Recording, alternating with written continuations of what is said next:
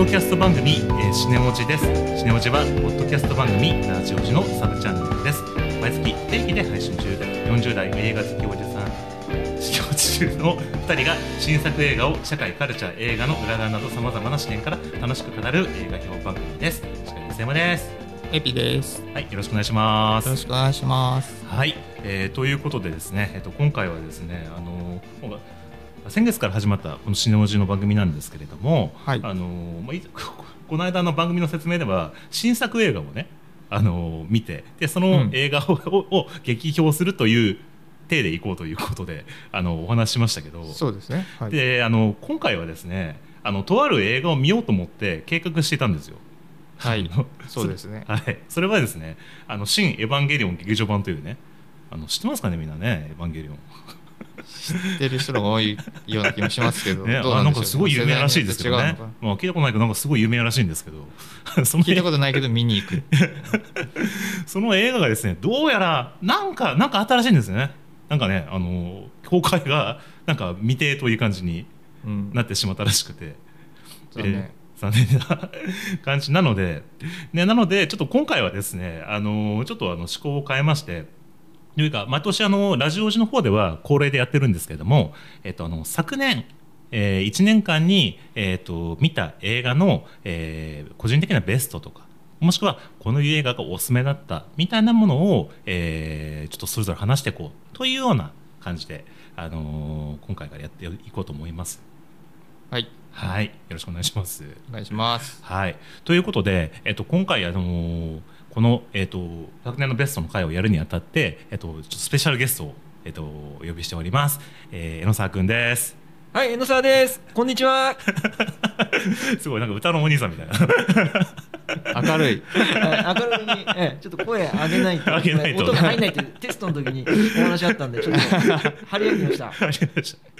榎沢くんね、ラジオ時のね、リスナーの方にはね、なんか懐かしのというか、久しぶりという感じでね、覚えてる方ももしかしたらいらっしゃると思うんですけれども、僕の友達でですね、前に出ていただいたのは多分ビスキャノンボールっていう映画があって、ビスキャノンボールをみんなで見に行こうっていう回でやったのが多分最後ぐらいかなですよね、思い出しました今初めてあの時ちょうどなんかちょっとなんか仕事からアイドルになんか詳しそうみたいなエレンちゃんのこの話をちょっと聞いて、一緒に見に行ったら面白いんじゃないかっていうことで、ね、いろいろ聞いたらやっぱ面白かったっていう感じのそうですね、なかなか、はい、面白かったですね、あの後なんかね、いろいろ続編出てるみたいだけど、またね、ちょっとミスキャノンボールとかキャノンボールシリーズもね、ちょっとやってほしいなって思ってますけど、でまあ、今回ね、この、それぞれの映画のベストを僕とエピさんとあと榎沢君の3人で、それぞれちょっと1本ずつお送りするような感じでいきたいと思います。はいはいはい、よろしくお願いします。お願いします、はい、ということでですね、まずトップバッター僕の方からね、早速いきたいと思うんですけれども、その前に、今日ですね配信するにあたってエピさんが資料をちょっと用意してくれたんですよ。で、それっていうのが昨年にどんな映画が実際流行ったかというか、まあ実際興行収入で、ベスト10だってどうなったのみたいな資料があるので、ちょっとそれを参考にすると、これから僕らが、この映画おすすめだよっていうののちょっと比較にもなるかなと思うので、ちょっと紹介したいと思います。そうですね、はい、はい、ですね、じゃあこれあれですか、エピさんからご紹介いただいてもいいですか。もしよかったら石山さんから。僕が言った方がいいですか。はいはい、わかりました。はい、じゃあですね、2020年の、国内の映画興行収入ランキングのベスト10、というのがあります。で、これはですね、まず10位、糸。これは中島みゆきさんのやつですよね。そうですね。歌をベースにした話ですかね。そうですよね。あと、事故物件怖い間取り、スタンドバイミードラえもん2、テネット、映画ドラえもんのび太の新恐竜、新解釈三国志、コンフィデンスマン JP、プリンセス編、パラサイト半地下の家族、今日から俺は劇場版で、1位が、劇場版鬼滅の刃無限列車編ということで、これすごいですね。これあれですね、これ邦画だけってことですか？これ違うんですよ。じゃああれないよねっていうふうに勘違いするからだから、これがそうなんですよ。2020年のコロナ禍によるランキングベスト10と、だからすごい時代を反映というか、そう例年とはちょっと違うんじゃないかなって思うような。そうですね。こういっちゃなんだけど、なんか普段だったら多分この映画入らないだろうなみたいな映画とかがこうベスト10に、そうですね。だからまあ一応海外なのがパラサイトとテネットの2本だけですかね、まあ、公開できたものだけですよね。だからパラサイトに関してはコロナ前ですし、テネットに関してはコロナを押し切ってノーランが劇場で公開したっていう、まあちょっと珍しい2本なので、それ以外はもう今年に延期になってるって感じですかね。洋画関連、まあ、公開できた邦画のみがやっぱランキングしてる。やっぱこの中だと、まあ、子供と見に行ったねアニメの映画なんかはね結構行きましたけどね。まあ、あともう一個ベスト10で、まあ、これは映画のマニアの中では、まあ結構有名なランキングがあって、映画秘宝ってえのちゃん知ってる？あ、知ってる知ってる。見たりする？いや前僕は実は映画産業に関わってたことがあって、その時はなんかちょっと見たりしてたことありましたね。あ、そうなんだ、ちょっと僕今日持ってきたんですけど、これですね、映画秘宝の、なるほどなるほど、はい、ベスト10ということで、毎年映画秘宝っていうまあちょっと映画好きの中では結構有名なまあどちらかというとこう男の子が好きそうなね映画をよく評論してくれたり、まあちょっとあえてそういう風に言い方しちゃいますけどっていうような結構ねスプラッターだったりするような映画もあるし、ちょっとこうなんていうかこうSF とかそういうのもありますけど、まあそういうような映画ファンが好きそうな雑誌ですよね。もともと町山富弘さんって映画評論家の人がね立ち上げた雑誌ですけど、でそこで、出てるベスト10、まあ、これが結構ねまあ、みんな映画ファンの中では納得のベスト10みたいな感じでね毎年取り上げられますけど、それのベスト10をちょっとじゃあ紹介しましょうか。はい、はいはい。10位がブルータルジャスティス、9位がブックスマート卒業前夜のパーティーデビュー、8位エクストリームジョブ、7位屋根裏の殺人鬼フリッツ・ホンカー、全然知らんなこれ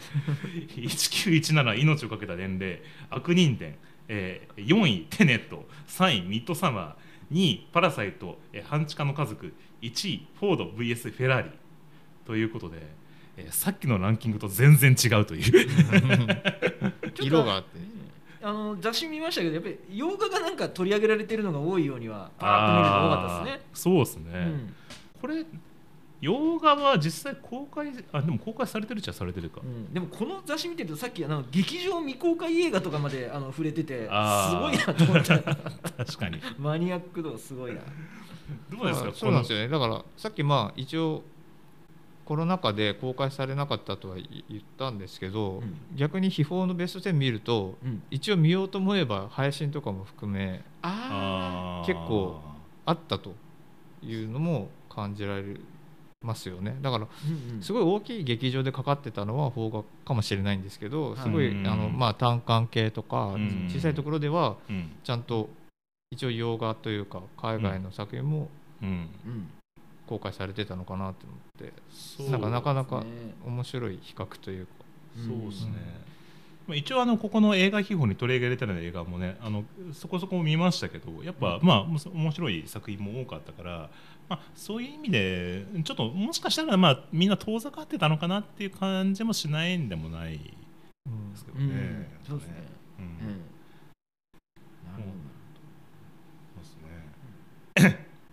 じゃあ、それを踏まえた上で、個人的なランキングいきましょうかね。じゃあ、はい、はい、お願いします、ということでですね、すみません、これさっきからこのパソコンの位置上僕が声が離れちゃうのがあれです、ね、はい、位置取りが難しいなはい、ということでですね、じゃあ僕の、ランキングの方からいきたいと思います、ということでまずですね、昨年、僕が見た映画の本数なんですけど、これは毎年まあ、新作とか普通のなんていうの旧作とかも全部含めてで、大体67本もいました。すごいって、でもこれね、映画ファンからすると多いのか少ないのかよくわからない感じではあるっちゃあるんですけど、どうなのかな。でもね、毎年ここ数年は大体このいつもどんぐらい見てるのかなと思ってちょっと過去の本数調べたら、去年が63本、その前が67本で、その前60本、うん、でね、2015年と16年が大体100本ぐらい見てるから、うん、まあちょっと減ってるっちゃ減ってるんですよね。でまあ減ってる原因としては、まあそのなんですかね、まあ公開本数が少ないってのもあるんですけど、うん、今年はね、なんかゲームをやりすぎたっていう、なんかすごくね、ゲームの面白さに目覚めてしまったという感じがあって、でなんかある意味ゲームがちょっと映画に凌駕するというか、うん、勝ってきたようなところがあったりして、ゲームの中でのムービー演出とかが、うん、本当映画並みに素晴らしくて、結構泣かせるような場面とかもいっぱいあるような感じで、うん、なので、まあ、そこら辺ちょっとね、また変わってきたなって思ってるところもありつつも、まあ、一応今年は67本。で、うんうん、今年の映画、その中で今年の映画に関しては、18本で、うん、じゃあ31本 でその中の配信っていうか、うん、劇場で見てないのが18本で、劇場で見たのは13本です、うん、の中 でその、つまり、合計今年の映画は31本見てるんですけど、うん、その31本の中での、私のベストということ で一応事前の話だとまあ、多いからベスト3ぐらいをちょっと紹介しようかなと思ったんですけど、ちょっとね感想一本一本がね、なんかね、僕ちょっと今年薄いので、うん、ざっとベスト10をちょっと紹介して、その中から気になる映画とかちょっと紹介する感じでもいいですか？はい、はいはい、ということで、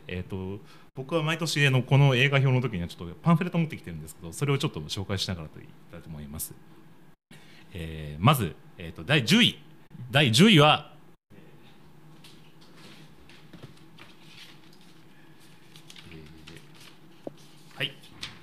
これ2分の1の魔法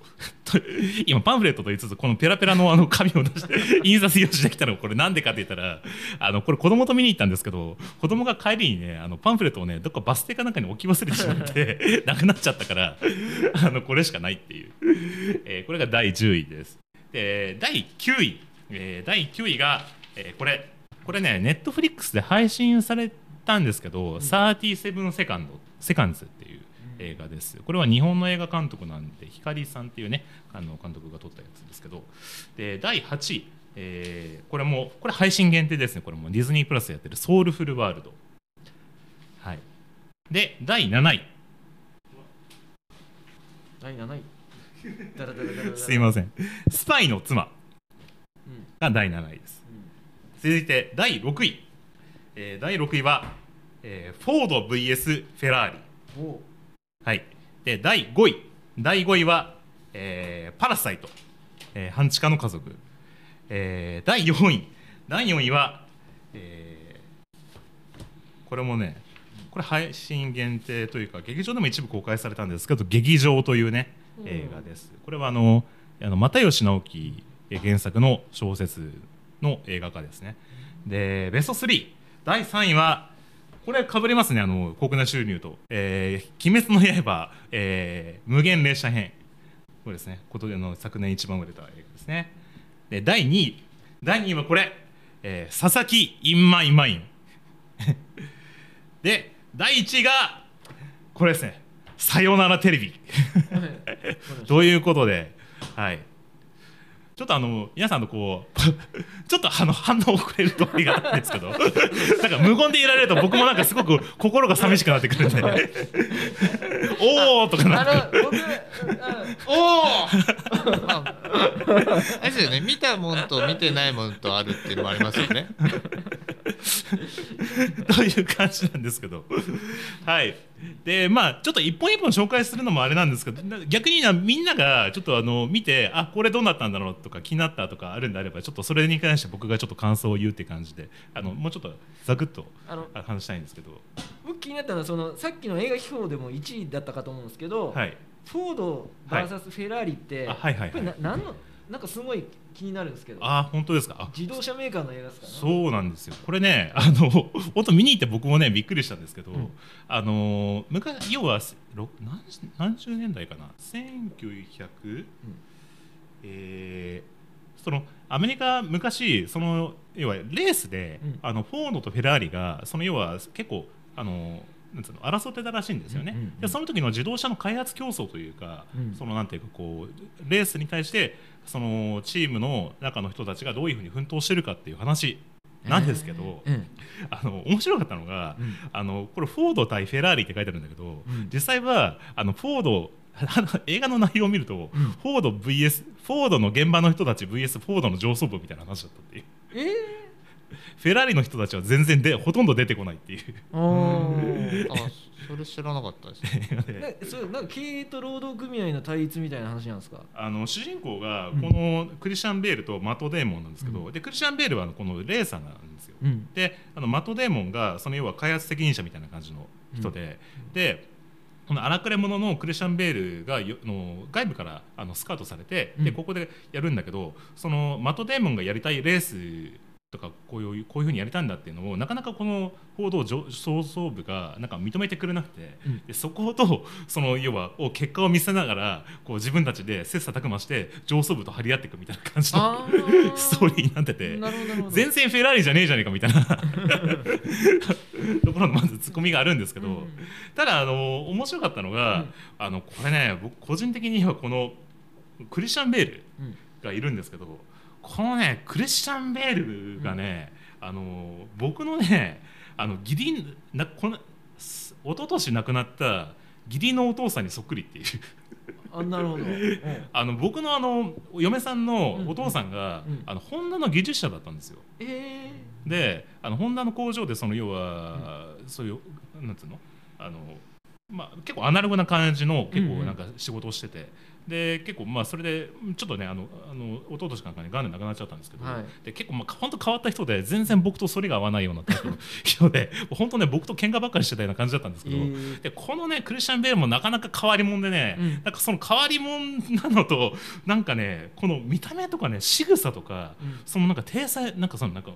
ニュアンス、うん、もう全部含めてすげえそっくりで、うん、でその俺にとっては憎むべき相手だった義理のお父さんがすげえなんかいい感じでなんか、うん、書いてるところもちょっと僕の個人的にはね結構なんかこううん、ね複雑な感情で見たんですけど、なるほど。ただこの映画はね結構男のなんていうかこう、うん、ロマンというか、うん、実際その要は仕事をしてる中でね、うん、なかなかこう会社の圧力の中でうまくいかできないとかそういうこともなんか仕事してたらあると思うんですけど、うん、そういう人にはすごくこう共感を得るような映画なんじゃないかなと思いましたね。これ劇場公開してたんですかこれ。知ってました。これ多分1月ぐらいだから去年の2020年の1月にそうっていう感じかな。コロナ前だったんですね、うん、そうですね。アメリカ映画ですね、うん、これちなみに今日この1にしたさよならテレビに関してはこれ多分ね後々江野沢君の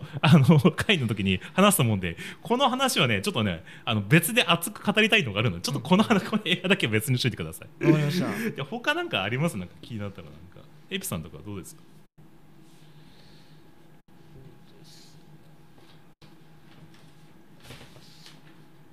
これ知らなかったんですよね。なんだっけ、37 seconds 見てないんですけど、なるほど、どうだったかな。これはですね、なんていうかな、光さんっていう新人監督の人が撮ったやつで、初め劇場公開されたらしいんですけど、このコロナ騒動でバッとこの公開が吹き飛んじゃったかなんかで、うんうん、で後々ネットフリックスで配信されて結構話題になったっていう映画なんですよ、うん、で主人公がこの、加山あかりさんかな、この女の子なんですけど、これ実際この要は脳性麻痺の人なんですこの人、うん、で脳性麻痺の人が脳性麻痺の人のなんでかこう人生を描くみたいな感じの、うん、結構変わった感じのこう撮り方をされてて、だから周りの人たちは結構一流の役者さんが出てるんですよ、うん、で、若手だと大東俊介さんとか、あと宇野昌平さんとかも出てる、うん、結構有名な人たちがいっぱい出てるんですけど、うん、で要はこの女の子は仕事が漫画家なんですけど、なんていうかな、なんていうんですか、その裏の作家というかこうゴーストライターとか、うん、ゴースト漫画家をやってるんですよ、うんうん、で表向きは友達のすごいこうピチピチのギャルの女の子がやってて、その実際の仕事はこの子がやってるっていうので、そういうのをやってたんだけど、ちょっと自分の漫画も描きたいなと思ったんだけど、なんか持ってってもなんかあなたその友達の絵に似てるねみたいなこと言われちゃうんですよ。でどうしようかなと思ったら、エロ漫画だったらなんかやれる、なんか私描けるんじゃないかと思って、でエロ漫画雑誌に持ち込んだらすげえうまいいけるねみたいな感じで言われるんだけど、でもなんか話にリアリティがないよねって言われて、でじゃあどうするかって言ったら、いやリアリティを持たせるためになんかこう、もしあなたがなんかそういう経験があったらもうちょっとリアリティ出るんじゃないのみたいなこと言われて、で家から出てそういう体験をしに街へ出るっていう感じのストーリーで、なので、ね、結構なんかそういうなんていうかな、障害者と性みたいなところ、ちょっとなんか、ある意味タブー的なところを、結構がっつりやってて、もう一番初めからこの子の運動シーンから始まったりするんですけど、あとこの子が歌舞伎町とかに行って売り線ホーストとなんかこうやるところみたいなところを描いたりとかするような感じで、結構シンニングで、だけど 実際はなんでこの子がそういう子になったかって言ったら、その障害者っていうことも もちろんそうなんだけど、そのお母さんとの関係とかそういうのが描かれたりしてて。なのですごいこう、とても新人さんとは思えないような、すごく、ストーリーも本当にしっかりしてるし、なんかアメリカでなんか映画のなんか勉強されたらしいから、すごく 見やすいかったですね、その映画自体も流れが。なのですごい良かった映画ですかね、これは。はい、感動ものってことですね、最後。そうですね、でも笑えるところもなんかやっぱそういうあります、なんか障害ということを全然気にしないで、なんかガンガンこうなんつうの、女の子と遊びまくってるなんか男の障害者の人とかも出てきたりしてて、そういうののこうギャップとかで笑わしたりとかするとかあったりするし、いろいろ考えさせるとかもあるし、感じですかね。なるほど、はい。なんかありますか、投稿。何がいいかな。僕個人的にはこの2位のこのね、佐々木 in my mind がすごく良かったんですけど、これ僕覚えてます、エピさん、この間先月ブライっていうね、井筒監督の映画を見に行ったんですけど、あの時にあそこの池袋の劇場で閉園してましたよね、ポスターですよね、ありました。なんかちょっとその時にはブライ見に行ったんですけど、これ何の映画なんかよくちょっと話題になってるなみたいな感じの思ってて、でその後になんか映画見に行こうと思って、本当は別の映画を見に行こうと思ったんですけど、なんか予告編たまたまこれ見たらちょっと良さそうだなと思って、で見に行ったらもう本当ね、なんかねあれですよね、こう目の水が全部奪われるんじゃないかっていうぐらいすげえ泣きましたね。あ、そんな感動映画なんですか。僕は感動しましたね。見ましたよ、エビさん。あ、見てないです。内容知ってます？いや、ちょっと見てないです。あ、なんか映画の概要。あ、全然知らない。なんだっけ、あとアフターシックスジャンクションでね、宇田村さんもなんかちょっと取り上げられてるわしてましたけど、これ映画監督で、この監督もなんかね、要はなんつうの、これがデビュー作みたいな。デビュー作に近い感じらしいんですけど、この内山拓也さんという人で、でなんかね、これに出てるこの役者さんで、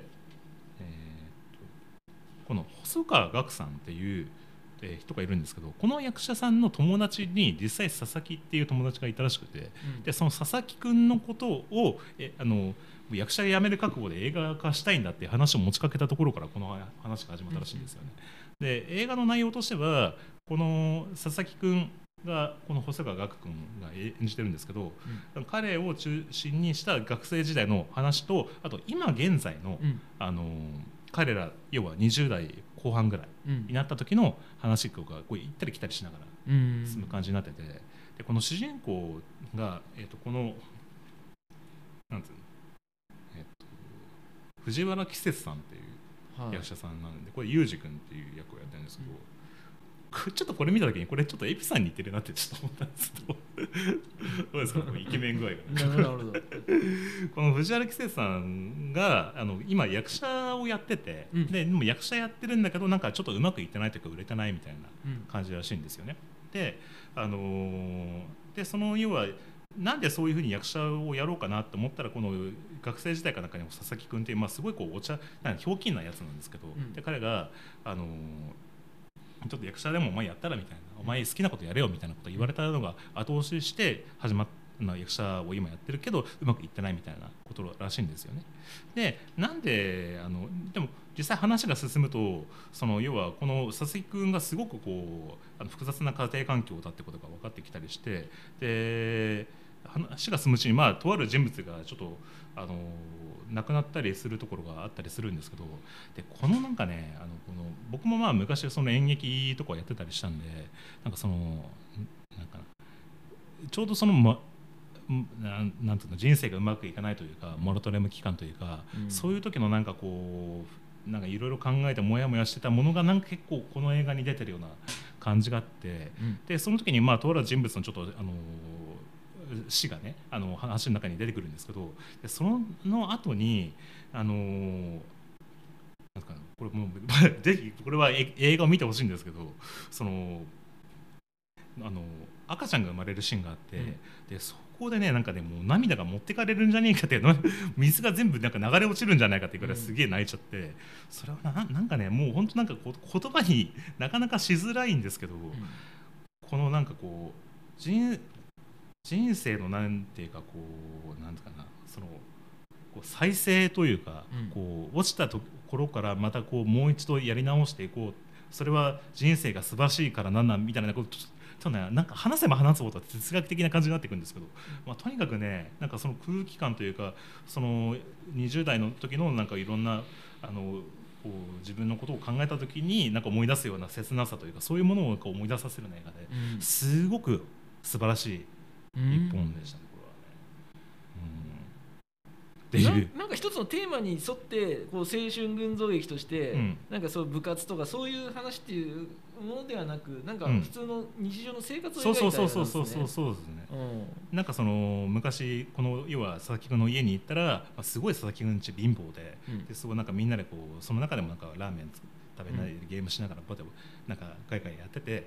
でそうしたらなんかそのまあそういうなんていうかな、その時って、要は何者にもなってないじゃないですか、高校生だから、別に職業についてるわけでもないし、だけど何々したいな何々やりたいなっていうなんか自分の可能性が無限に燃えたみたいな青春時代から今実際やったらなんかこう就職してうまくやってる友達もいれば、実際この主人公に関しては全然人生がうまくいってないで、仕事もなんかこう工場で箱をなんかこう組み立てるみたいな、こうなんか仕事とかやったりして、そういうなんか人生無限だって思えた高校時代と今なんか自分がうまく踏み出せてないっていうのは何なのか、でそれはやっぱその自分の中の心に残る何かがあったりするみたいな、なんかね、その青春への終わりなんか本当村上春樹的な感じじゃないけど、なんかそういうようなこうテーマを突きつけるような感じです。本当なんか見ててね切ないというか、心がぐさっとくるというか、僕のようなこう20代をなかなかねなんかうまくもがいてた人に関してはすごくね心に刺さる映画でしたね。なんかね、時間的なとですか時間的にこんな感じ大丈夫ですか。あと何かありますか。気になるこのソウルフルワールドってなんで劇場で公開しなかったんですかね。これねつい先月か先々月ぐらいにディズニープラスっていうディズニーの配信専門のやつで公開されて、本当は多分ね劇場公開するつもりだったと思うんですよ。だけど多分アメリカがコロナがすごすぎて、っていうか、まあ要は劇場公開に踏み切ってないんですよ、アメリカのその要は映画業界自体が。だからもうどんどん配信に切り替えてて、で多分この本当は多分劇場公開するはずだったんだけど、そのディズニープラスに配信限定作品になってしまったというような感じで、これもね結構なんていうかな面白い映画っていうか哲学的なテーマの映画でしたね。インサイドヘッドって映画知ってますか。名前ぐらいは見てないですか。見てない。ピート・ドクターっていうあれなんですよ、なんだっけモンスターズ・インクっていう映画を撮った監督で、でインサイドエイトっていう映画っていうのは何かって言ったら、その要は人間の頭の中の感情がキャラクターになって動き出すっていう、うん、その要は怒ったりなんか悲しんだりなんかのいろんな人生の引きこもごもがあるときに、頭の中ではどういうこう感情が動いてるのかっていうのをそのキャラクターで表すっていう、なんかもう本当 とんでもない発想のなんかを映画をやったんだけど、それがもうすごい感動の名作になってるっていう、まあ、本当すごい映画があるんですけど、でその監督が今回テーマに取り上げたのがソウルっていうか魂っていう、うん、でこれ何かというと、この主人公がこの黒人のこの男の人なんですけど、この人は中学の先生なんですよ、うん、音楽の先生 で本当はジャズミュージシャンになりたかったんだけど、うん、そのジャズミュージシャンでなりたいと思ってたら、なんかたまたま声がかかった時にちょっと舞台に踏めるっていうチャンスがあって、うん、でやったーと思った瞬間にマンホールに落ちて死んじゃうんですよ。でって思ったら、そのまま魂というか、まあ、天国みたいな世界に連れてかれるんですよね、うん、でこれがこの下に絵に描いてるこの世界、このふわっとしたような世界 でここは何かって言ったら、その死後の世界っていうよりはなんか間違えて、その、うん、なんだ人間になる前の魂だけの、赤ちゃんの魂だけの世界みたいなところに連れてかれちゃうんですよ。でそこで何をするかといったら、その要はその生まれる資格みたいなのを彼らがこの赤ちゃんみたいな魂が得られたら地上に戻れるという仕組みになってるのね、うんうん、でもその資格が得られなかったら地上に戻れないんだけど、でも逆に言えばその資格があれば地上に戻れるから、じゃあ俺はその資格を持って地上に戻るぞっていうふうにそれまでの旅路の話なんですよ、うん、でなんでそういうことができるなんてかって言ったら、この22番っていうねまあ、魂だけの赤ちゃんがみたいな存在がいるんですけど、でまあ、あえて女の子って言い方するけど、うん、彼女が要は生まれたくないよって言ってるんですよ、うん、でなんでかって言ったら、まあ、この世界に過去の偉人とかがいっぱい来るんですよ。リンカーンとかで、人生ってこんなに素晴らしいんだよって、いいよって生まれたらっていうことを言ってくれて、で言ったら人生って面白そうっていうのをスパークってときめいたら地上に生まれることができるんだけど、でもいやもう人生なんて別になんかこう人間生まれたくないよって、別にずっとここでいいわって言ってる子がこの子なの、うん、でその子に対してそのスパークときめきを言いたかせたら地上に戻れるから、うん、じゃあその地上の通行証を俺にくれよって、うん、俺は地上でジャズミュージシャンでもう一回ね輝きたいんだよ、うん、じゃあいいよ、じゃあこう取引して私の通行証あなたにあげるからっていう風な話で進むんだけど、うん、で話が進むにつれて、うん、要はこの子って自立音が得られてないわけだよね、その人間としての自立音というか、うん、でそのさりして人間の自立音があるってことは素晴らしいことなんだ、素晴らしいことなんだっていう方をこの主人公がこの赤ちゃん魂に教えるんですけど、でそれ何かって言ったら、途中でその間違えて魂がこの主人公が犬になって、でこの男の人の体に間違えてこの赤ちゃんが入っちゃうんですよ、うん、でそうするとこの主人公の男の人の体にこの赤ちゃんが入って、この人の人生を疑似体験するんだけど、そうしてるうちになんかこういろいろこうなんていうの日常生活を送ると、あれなんか人間とか生きるって素晴らしいことかもっていうふうになんか実存をこうなんていうかこう感じ始めるんだよね。でこれってなんかちょっとこう今に通じるテーマというか、このなんていうかこういうコロナ禍でなかなかこうなんか人間らしい生活がみんな遅れてないところで、なんかこうなんていうかな、だんだんまあ、人と関わりが少なくなるとか、人と話さないとか、そういうことになるとこう実存が得にくい社会になってるんじゃないかって僕がなんとなく思ってたんですよ、うん、でもまさにこの子って要は生きる子なんかこう人間として生活することなんて意味なんかないんじゃないかとか、うん、そのなんか人と戯れることなんて別に生きても辛いことだけ意味ないんだよっていうことも、でもそういう辛いことも苦しいことも楽しいことも全部含めて生きるって素晴らしいことなんだよっていうのをなんか提示してくれるような、うん、それを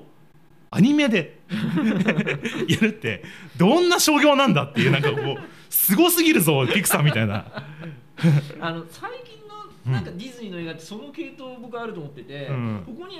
宣伝文句でトイストーリー4、うん、リメンバー・ミーのディズニーピクサーが送るって書いてあるんですけど、実はトイストーリー4もやっぱり3まで見てた人の中では、はい、4ってなんかちょっと馴染めないねっていう人もいて、実は結構やっぱ4って引退する人のなんか気持ちをこう表したような内容だったりとか、リメンバー・ミーも祖先をなんで大事にしなきゃいけないかとか、結構やっぱりなんか人生の根源に迫るようなテーマをやってて、結構僕はその路線最近好きです。あ、話し合いますね僕もだから、ね、もうリメンバーミーとか、もう本当に感動しすぎて自分の祖先を10代前まで調べたんですよ、そしたら江戸時代 中期にいた徳左衛門さんってところまで遡れたんですけどそのぐらい、ピクサーって、もう本当なんかこうすごすぎるなっていうか、こうテーマの掘り下げ方というか、視点捉えまえ方というか、たまたまそのディズニープラスで見てた今ね配信された短編かなんかで、パウっていう、なんかおまんじゅうのなんかアニメがあるんですけど、俺それ昨日かみさんと見て号泣しちゃったっていう、なんかそれ子育てについてそのまんじゅうを通して考えさせるっていう映画で、短編映画でもうすげえびっくりしたんですけど、すごいなピクサーっていう風な。ただちょっと一点気になったのは、この生まれる前に、その要はいろんなこう施設に入るとその子の個性が植え付けられるんですけど、それはこの映画の中でその個性って生まれる前から決まってるよみたいなちょっと感じの言われ方をしてて、僕ちょっとそこが気になってて、なんか僕はなんかそういうものというか個性とか才能って肯定的なものの方が大きいんじゃないかなと思ってるから、ちょっとなんかそこだけなんか気になるなっていうのがあったんですけど、まあでもそれ以外に関してはね、もうすげえなピクサーってなんか感じでしたね。なんかね、そうかね結構かなり語ったんじゃないですか。もう語りました。どうですか時間的にちょうどいいと思います。いいと思います、はい、じゃあ、まあ、そんな感じでなんて言ったんですけど、どうですかなんかエピさんまだはいじゃあですね、はい、ということですね、今回はちょっと私のベスト10、を紹介したんですけれども、ちょっと最後にですね、ラジオ時ではですねお便りを募集しております、映画のこのシナオジではですね映画の感想、ラジオ時では配信のその感想などはですね、ラジオ時の、ツイッターもしくは公式メールの方に、いただければですね、ラジオの方から、特製、オリジナル缶バッジキーホルダー、実はこれ作ってるんですけど、これをですねお渡ししておりますので、ぜひですねツイッター本当感想ですねいただけたらありがたいです。よろしくお願いします。大丈夫でした、はいはいはい、ということでですね、まあ、今回は2020年です。